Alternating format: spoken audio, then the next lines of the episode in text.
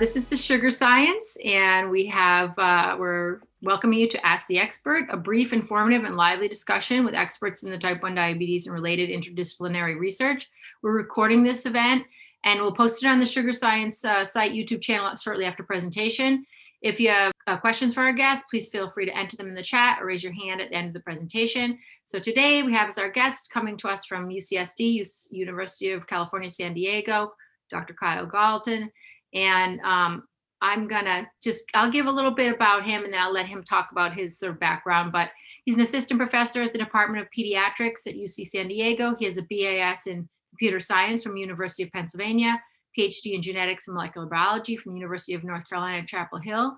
And then he did postdoctoral training at the University of Oxford and Stanford University. So yeah, kind of hitting all the big universities and doing some really interesting work down there in San Diego. A lot of people are talking about this work. I would also just comment to say that I've been following the work, and during 2020, your lab was publishing like crazy.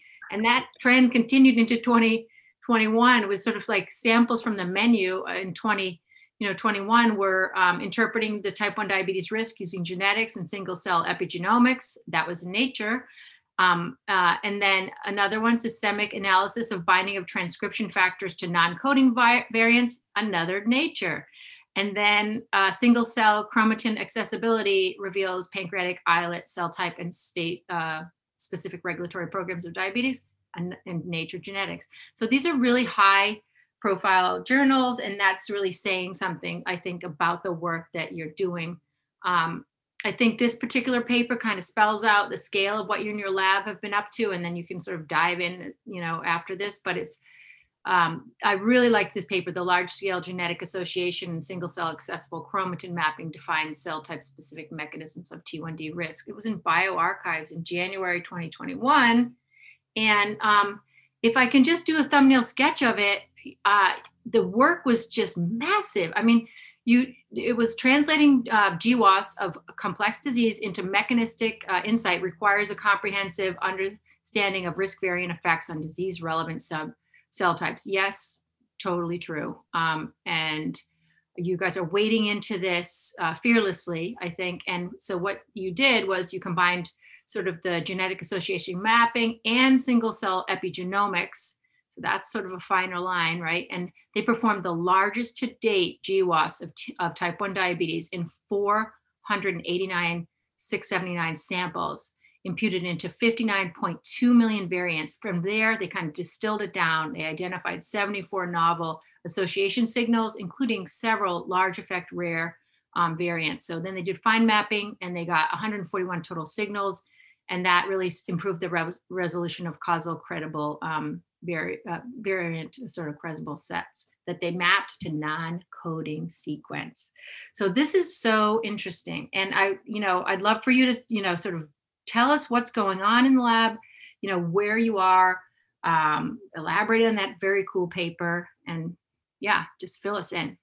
Sure. No, I'd be happy to. I was going to say that we probably published so many papers last year because we weren't doing much else, so we're sitting at home for. Well, it's a good use of time. But thank you so much. So I guess I can say very briefly a bit about myself. I mean, you touched on education, and I'll just say that. I was thinking this morning that I've been studying diabetes genetics for about 15 years, just turned 40. So pretty much ever since I started in grad school studying the genetics of diabetes, for a long time, it was type 2 diabetes, both graduate school and postdoc. The labs I worked in primarily focused on type 2 diabetes, and when we moved here to San Diego, shift our focus a bit to type 1 diabetes. And I think the genetics of type 1 share some similarities to type 2, but many, many differences, and very interesting to have been able to try to use genetics to kind of try to unlock some of the biology underlying the trait. So I should share my screen now for my... Yes. So, so thanks, Monica. I mean, you kind of detailed at a high level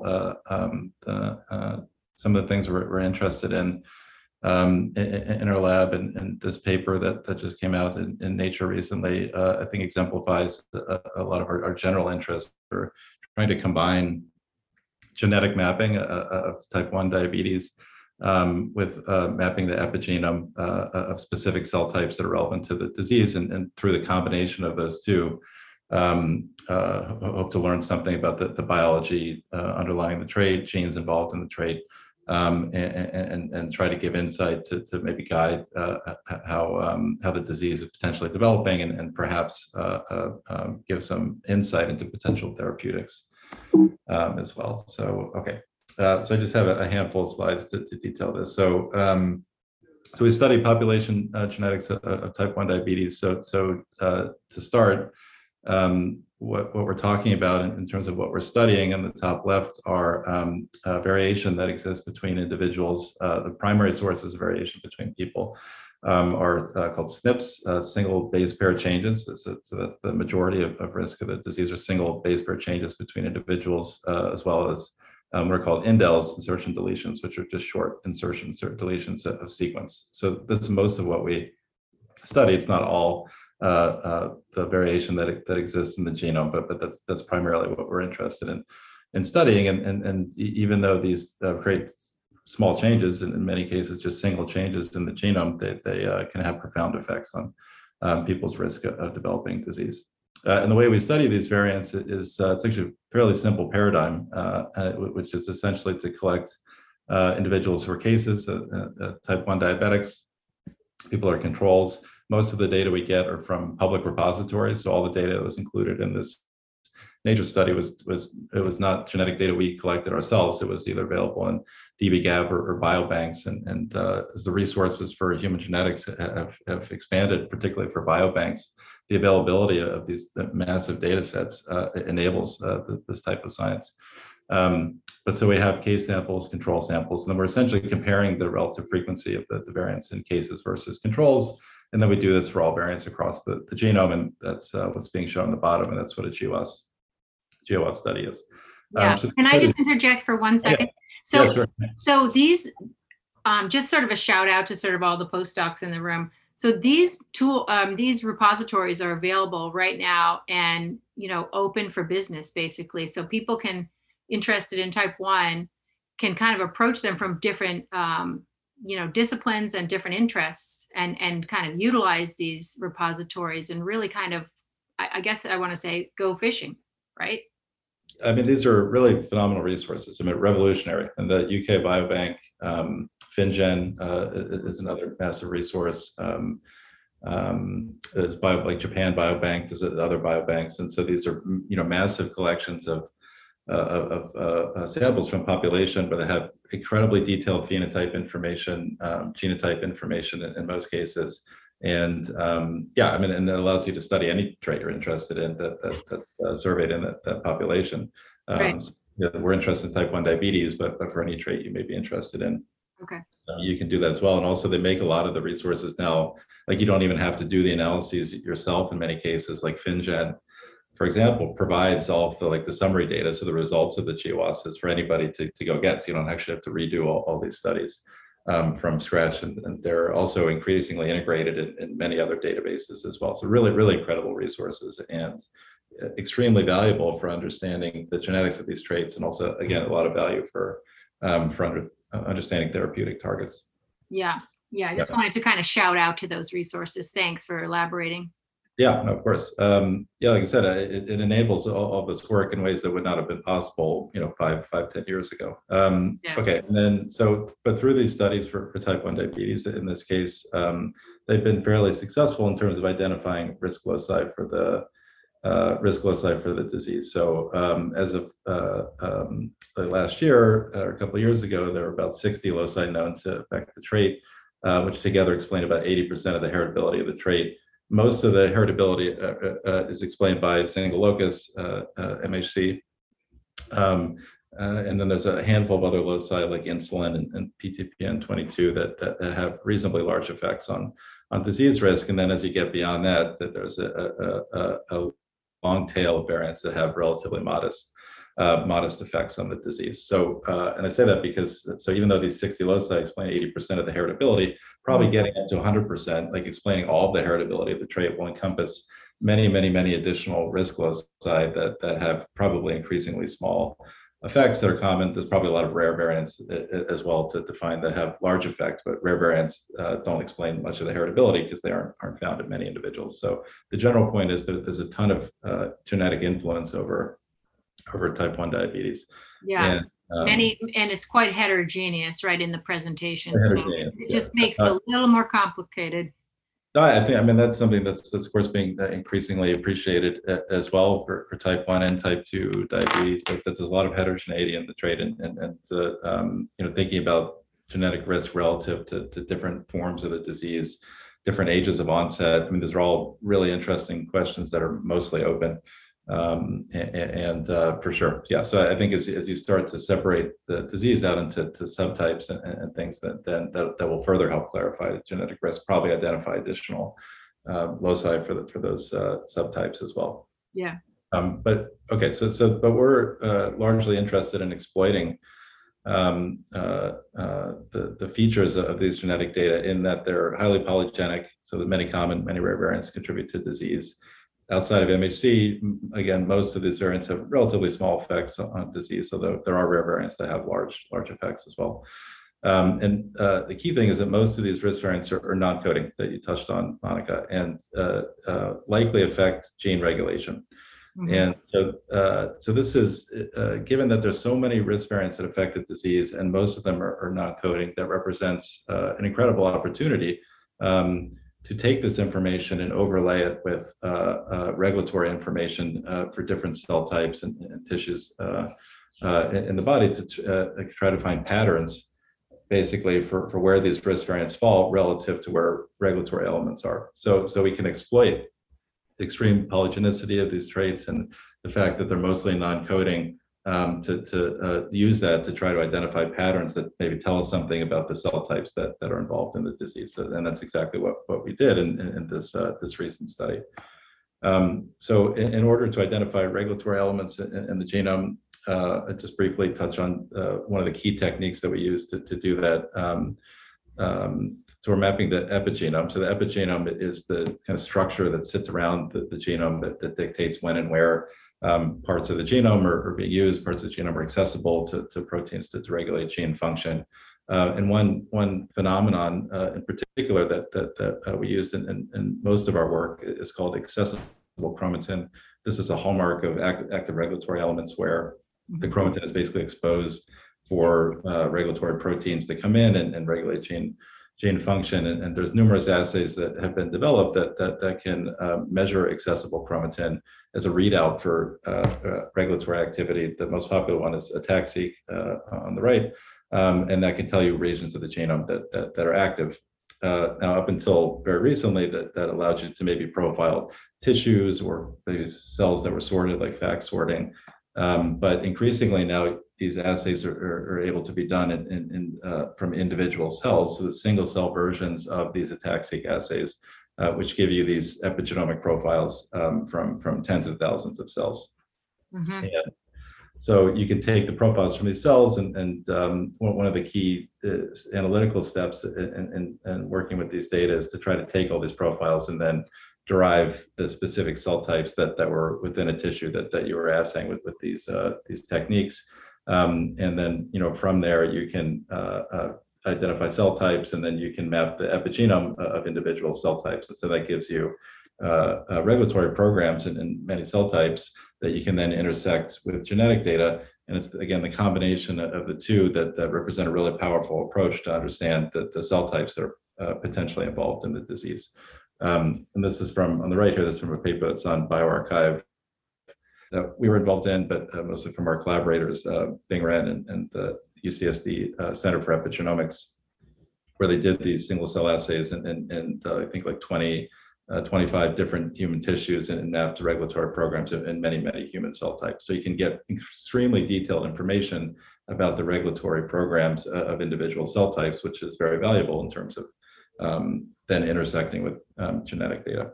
Yeah, so if you were to, you know, have access to a blood repository of newly diagnosed patients at age 13, for instance, you'd be able to isolate the APCs or one APC and, you know, one T cell or whatever. Once you identified the T cell of interest, then you could run them through these series and be able to get a snapshot of what's happening at onset. Is that correct or no?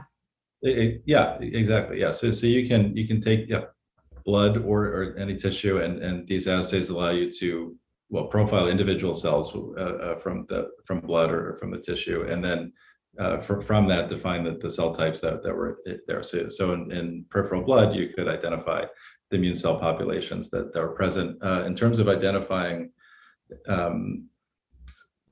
cell types and then subtypes, in terms of identifying perhaps like antigen-specific T cells, things like that you can also do with single-cell assays. Require slightly different assays. 10x, I know 10x is a sponsor, but 10x makes kits to profile, for example, like a T cell receptor, in addition to, I think, RNA-seq, right? So you can even get information about antigen-specific T cells and stuff like that. But yeah, that's the general the general gist. Yeah, is that you can take tissue from non-diseased individuals, which is what we did in this study, to just get a general profile of the regulatory landscape of cell types. But you can also use it to profile patient samples, and we have several studies doing that. Mostly in pancreas, working with nPOD and Mark and guys in Florida, but also it could be done from peripheral blood. Yeah, that's very interesting. We were talking with a group a couple of weeks ago about that they would like to have more of a blood repository at diagnosis, so that these so that these signatures could be captured. So yeah, this is really groundbreaking, and I think you're kind of on a frontier here, setting this whole thing up. And I would also say that to the postdocs and the graduate students, this is a really, really sort of cutting edge work and interesting projects here. And it seems like there's a lot of work to be done too. To your question, Monica. So yeah, I mean, I think profiling blood banks and other tissue repositories using these techniques is a very, very promising way to gain access to information of changes that either occurred during disease or may precede disease in specific cell types. Mm-hmm. And the suite of assays for single cell genomics is really, really impressive. And I mean, the rate at which the field is changing and developing, and new types of assays are developed, and paired assays, information for different types of assays from the same cell. I mean, the development of these technologies has really been incredible, and they all represent an amazing opportunity to understand disease. So in our case, so what we were doing is like I was saying, taking genetic information for type 1 diabetes. And combining it with these cell type specific epigenome maps, with the goal of integrating the two to try to identify cell types that may be involved in genetic risk of the disease. So on the GWAS side, on the left, that study, like you mentioned, represents the largest genetic study of type 1 diabetes ever done. I think the previous GWASs before this were in the order of maybe 10 or 20, 30,000 samples. So quite a bit larger in terms of number of samples, even though actually most of the samples are controls. So they're coming from biobanks where, the population rate of type 1 diabetes is quite low. So most of the samples in a biobank are non-diabetic. But it's still quite a large number of samples that gives us greater resolution to map new loci, and in addition to specific variants of those loci that cause disease. Also, the breadth of variants that we're able to test now is increasing. Again, phenomenal resources that have been made available to predict genotypes in hundreds of millions of variants. There's a resource called TopMed, which is basically a service that you can upload your genotyping data to, and then they impute all these variants for you at the service, and you get the data back. So the resources for doing genetics are really incredible. both in terms of biobanks, but then also in terms of the ability to predict variants across the genome. So these 60 million variants, most of them are actually predicted genotypes, not actual measured genotypes, but they're in most cases very accurate. Right. So we combine the GWAS data with the epigenome map. So one question we then ask is do the variants that are associated with type 1 diabetes tend to fall in regulatory sites that are active in specific cell types from our maps? And so this is showing enrichment of certain cell types for risk variants for type 1 diabetes. So we see enrichment, as you would expect, for T cells, CD4 and CD8 T cells, other immune cells, PDCs or plasmacytoid dendritic cells, monocytes, beta cells, which are known to contribute intrinsically some risk of type 1 diabetes, and then also evidence from enrichment of cell types that perhaps haven't been implicated causally in the disease, acinar and ductal cells of the exocrine pancreas. Yeah, and that's been, we had a great state of the science with some young scientists, Teresa Mastracci and Emily Sims and others talking about how the exocrine pancreas is really starting to show a role. And it's some fabulous work coming out of Indiana, and really, really great. So I'm very excited to see that they're here in your studies as well. The overlap is very interesting.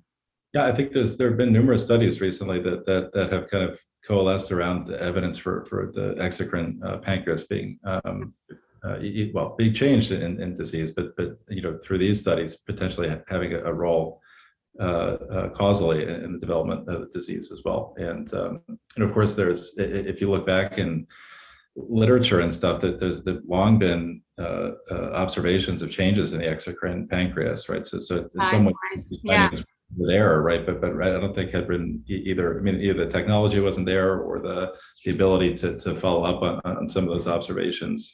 Well, it is now. Thank you so much for doing all this excellent work.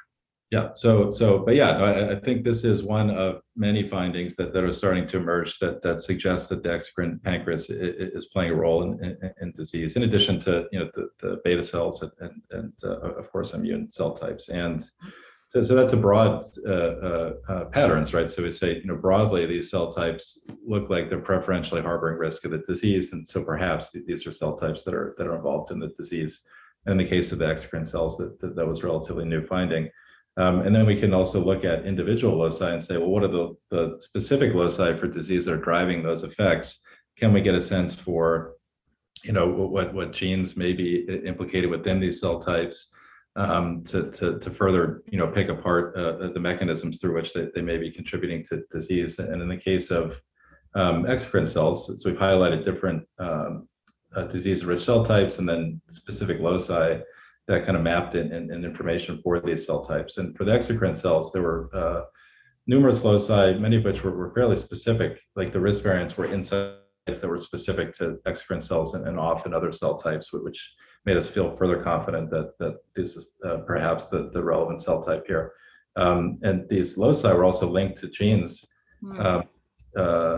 that in many cases have very exocrine specific function or expression, again, suggesting that perhaps the genes are influencing disease through exocrine cells. So just some examples I've highlighted here. GP2 is a protein that comprises what are called the zymogen granules that are secreted from acinar cells that encode the digestive enzymes.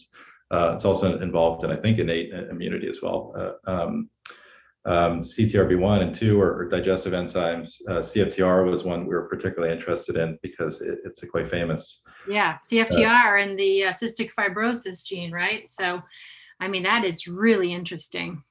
Yeah, so CFTR causes cystic fibrosis, and then there's also a form of diabetes called CF-related diabetes, cystic fibrosis-related diabetes, which is increasingly common now that people with CF tend to live longer, and that's a form of diabetes that has thought to have been so it's distinct from type 1 and type 2 diabetes, but kind of shares features in common with both.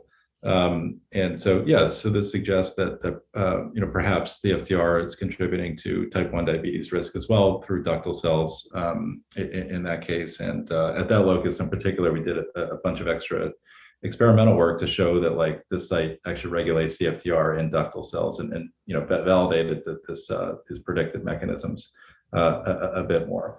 But on the whole, you know, these loci and others that I'm not showing, you know, suggest that the exocrine cells contributing to disease and highlight some genes and maybe some insight into through which these cells are contributing to disease. And so, but I think the question then is how does regulation of these genes in exocrine cells contribute to disease? You know, we haven't proven that yet, right? I mean, these are patterns that we're observing, and it seems fairly compelling in terms of the genes that are nearby these variants. Like some of these genes are only expressed in like acinar cells, and so it seems fairly likely that those are the means through which they're contributing to disease, but I haven't proven in these cases. So the question is how regulation of these genes may contribute to disease risk. And like I said before, the long been reported abnormalities of the exocrine pancreas and not only T1D, but autoantibody positive individuals, relatives of people who had type 1 diabetes, right? So these are changes that precede disease. In some cases, people who may never develop disease, but these are changes that are occurring before disease is happening. But I think AA wasn't, you know, quite known or appreciated, and maybe still an open question to what extent that's a consequence of disease processes caused by something else, or that's actually contributing somehow to the development of the disease. Yeah, but it's so important to actually establish the etiology of the disease in terms of the biology. I think it's 100 years after really the you know, discovery of insulin, which, you know, is great, but it's also, there's still so many unknowns about the actual etiology. So I think your work here is really pushing that or opening several doors to really follow up on what is sort of like the timeline, what is the what are the changes, and how can we really appreciate, you know, how this thing manifests. Right. Yeah. And so, yeah, no, exactly. Yeah. And thinking through the potential mechanisms through which they contribute to disease. So one thing we noted is that so many of the genes that are implicated are either digestive enzymes to CTRB1 and 2, and there's another gene, CEL, which is actually quite a famous gene in diabetes genetics, CEL, and which is another digestive enzyme, or they're involved in their secretion, CFTR or GP2 and things like this. And also we noticed that many of these same variants that are associated with type 1 diabetes risk also have some evidence for being associated with pancreatic disease. So like pancreatitis, pancreatic cancer, maybe like pancreatic cysts, but like, you know, diseases of the exocrine pancreas. One thing that's kind of weird is that I think that having type 1 diabetes is protective against having pancreatic cancer. That's like a weird nuance, but.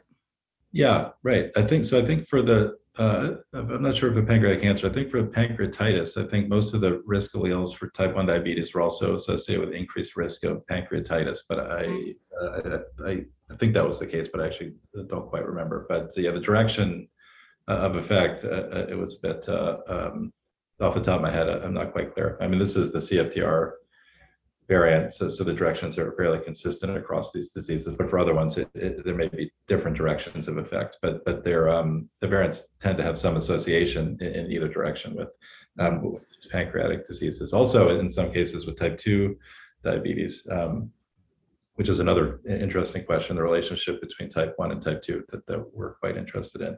Yeah. So to me and Natasha suggested that the potential mechanism through which these genes contributed to disease was maybe through promoting subclinical inflammation, like subclinical pancreatitis-like phenotypes, which could potentially promote immune infiltration, and then, you know, contribute to, in addition to many other risk factors, of course, the onset of disease. But that's speculation. But you know, I think that that's now all to come in terms of understanding exactly how these genes are contributing to disease through the exocrine pancreas and why.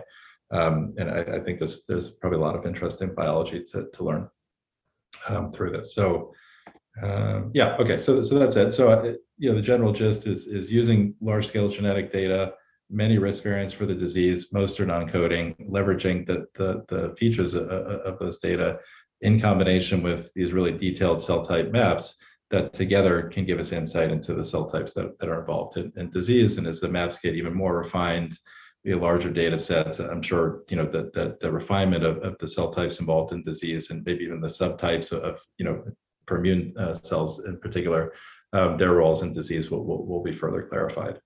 So just the last thing I wanted to highlight, and I mentioned this on the panel we had the other day, is that all this data is being collected in this large resource called the Type 1 Diabetes Knowledge Portal, which is both genetic data and also functional genomics data, so like epigenomic data, functional screens, a lot of information that tells you about the function of the genome and also gene function that can be used to try to understand the function of risk variants associated with the disease and the genes involved.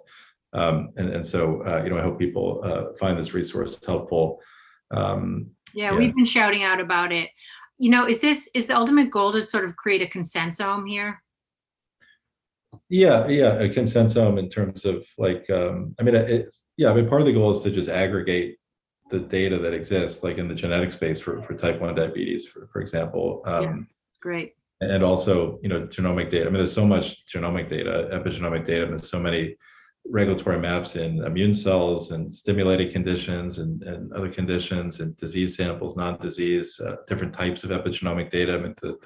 It's really overwhelming, actually, the amount of data that's available, all of which has value in terms of understanding genome function and then risk variant activity. So a lot of it is just collecting all this data and but also making it available to people to be able to use in a way that's straightforward enough so that they can actually gain some insight from it, right? So it's collecting all this data, but then providing tools that make interpretation of all of it together more straightforward. And there's many other, this is like a network. It's not just type 1 diabetes, many other diseases under this common metabolic disease remit as well. So you can, learn more about, variants associated with type 1 diabetes, or they associate it with other traits and like knowing like the pleiotropy of these variants is quite useful as well. There's overlap on several of the autoimmune, diseases and metabolic diseases. I wonder, so if for a new user, they can pretty much navigate this on their own. Is there any kind of guidance or help for them to navigate it? That's question one. And then the second question is, if they've created a repository of their own or some kind of data of their own, can they upload it and add to this developing portal? So the first point, so yes, there are help pages and help tools, and then there's also in the bottom right here, there's a webinar that we had to release the portal, which details the functionality of the site, the different types of data that are going into it, both in genetic and genomic space. So that may be helpful for some people to watch it if they want more information about how to use the site.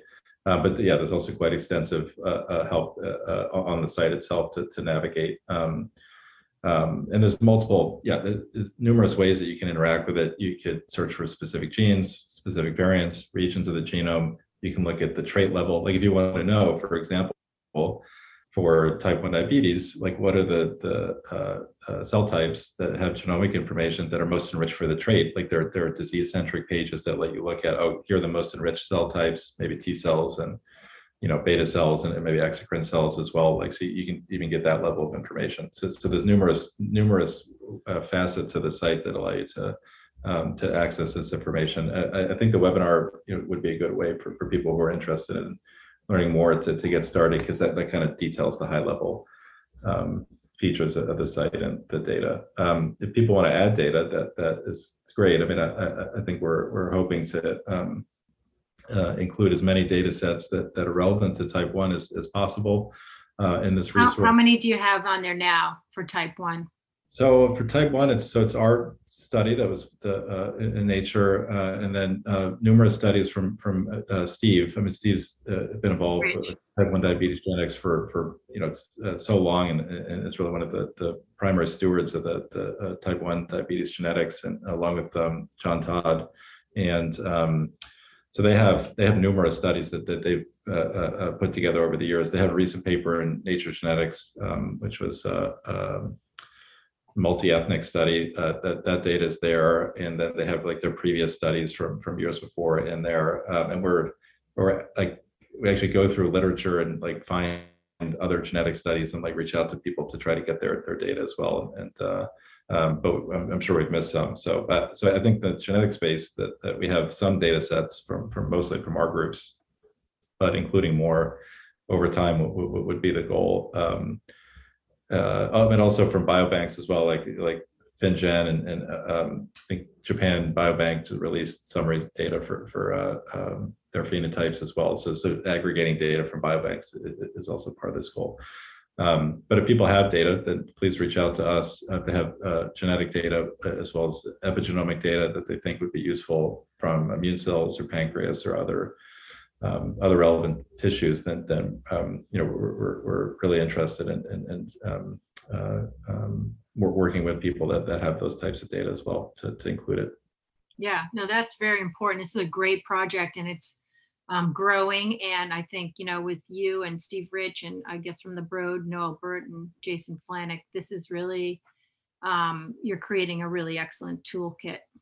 Oh, okay, good. So yeah, I just wanted to just sort of say, so just to change gears for one more second here, what do you make of the Faustman lab newest results presented at ADA? I mean, in terms of, it's a pretty big claim, BCG restores and resets the immune system and corrects the overmethylation of FOXP3.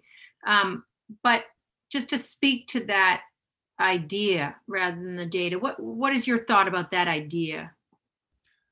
Yeah, so I think the idea of modifying the epigenome therapeutically is very interesting. And I think, particularly as we find regions of the genome that are active in certain cell types, immune cells, beta cells, other disease-relevant cell types that you also know harbor risk variants for the disease. It's, that modifying that site is causally contributing to the disease.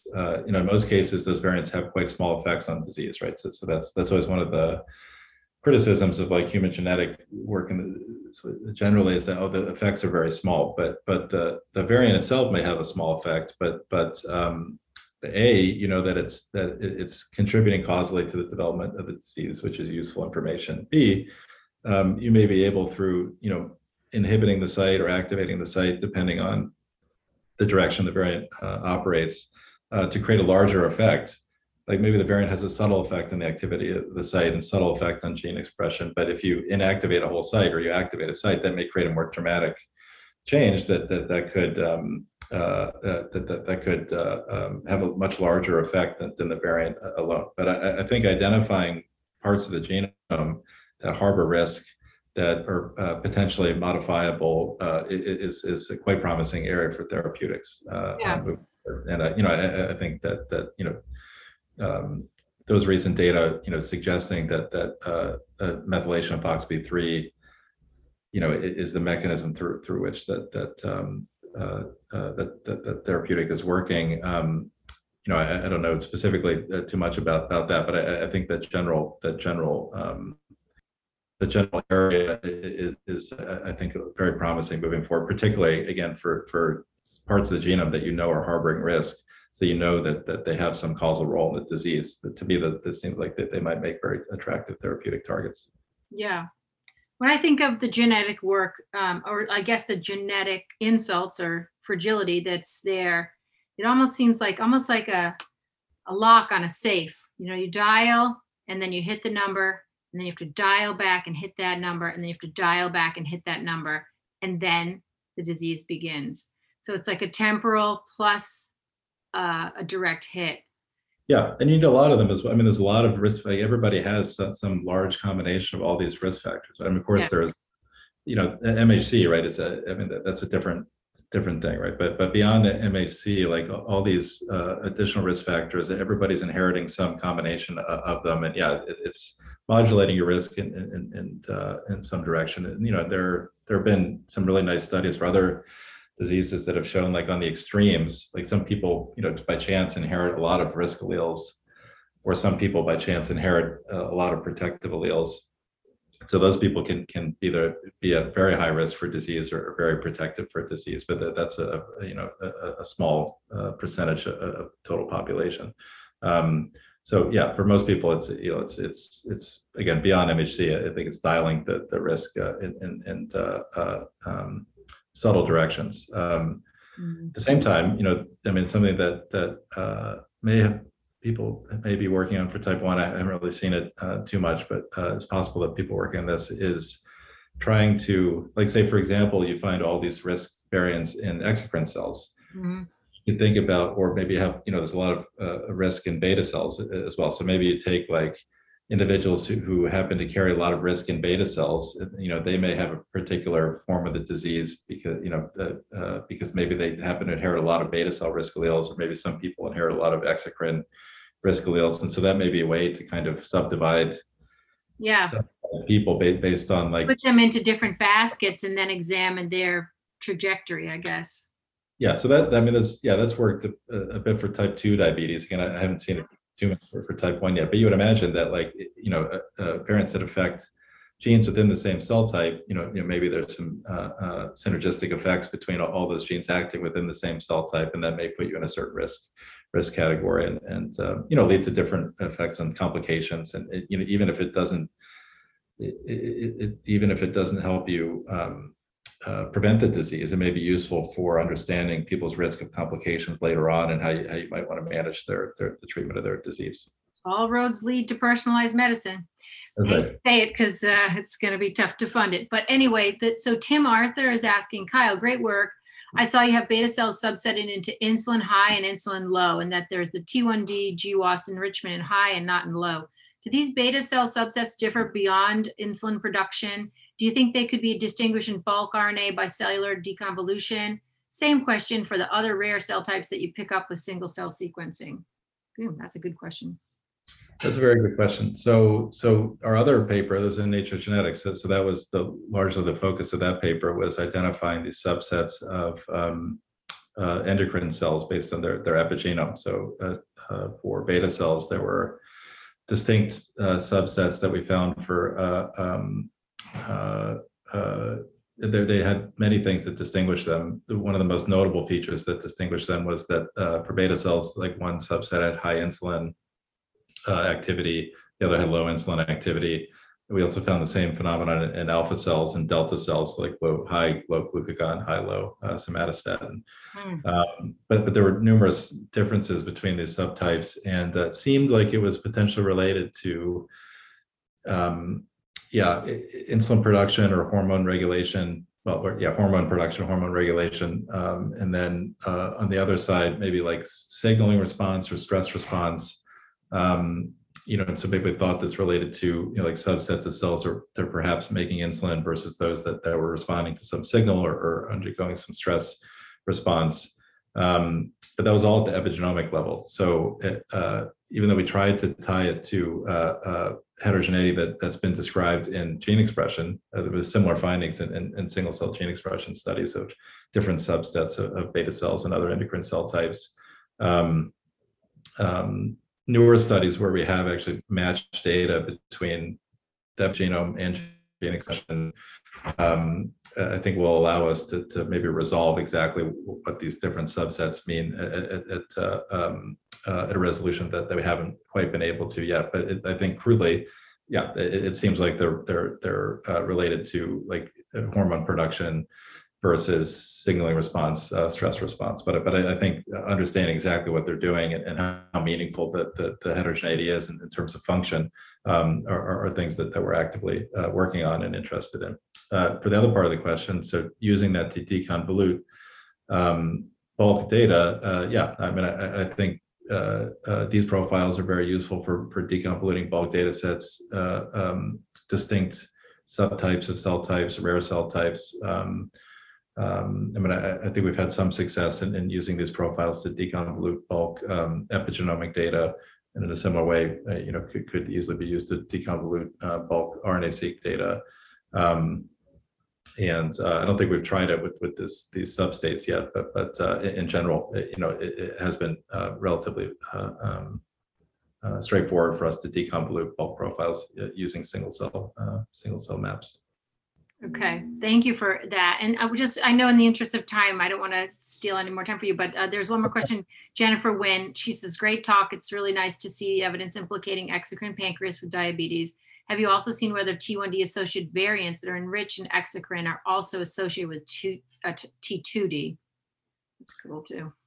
Well, that's a good question. So, so one locus, CTRB1 too, so that is also known type 2 diabetes locus, and the effects of the variants are opposite. So the risk allele for type 1 diabetes is protective for type 2 diabetes. And actually for CFTR as well, I don't know if it's a known type 2 diabetes locus, but it has some significance for type 2 diabetes. And I think the effects, as far as I can remember, or opposite there as well. So some of these loci do affect both type 1 and type 2 diabetes, and at least seems superficially, just like looking at them so far, that they may have opposite effects on the two forms of the disease. There was a study last year, maybe the year before, that argued for a role for exocrine pancreas in type 2 diabetes. I can't remember the reference off the top of my head. But that the mechanism there, I think, was through like exocrine signaling of beta cells. So maybe that like the exocrine pancreas is contributing to both forms of the disease, perhaps through different mechanisms. And so maybe that's why like the risk alleles may have opposite effects. But I think that it's certainly the case that there's some relationship there, and understanding that I think will be of high interest, and it seems quite complex given that the in some cases appear to have opposite effects on the two diseases. Yeah, maybe it's contextual. I think this has just been amazing. Thank you so much for joining us and talking to us, and we wish you all the best in just moving the ball forward even further, which I think you're definitely poised to do, and you know, in a great position to do. And I don't know, are you looking for postdocs? Maybe a shout out to our audience. We're always looking for postdocs. I know Tim Jennifer are grad students in the lab next door, so I know they're already fantastic. A short hop over, but yeah, we're always looking for postdocs and people who are interested in genomics and genetics. So that'd be great. And like I said, for the knowledge portal, you know, people who are interested in contributing data, who have genetic data sets, epigenomic data, functional data, like we're increasingly interested in like CRISPR screen type data, like that's very useful for understanding gene function and stuff like this. So anybody who wants to participate, I think that will only increase the value of the resource over time. So please. Absolutely, it will. Yeah. Thank you again. And we'll hope to talk to you in the near future. Yeah, thank you, Monica. Yeah, this is great.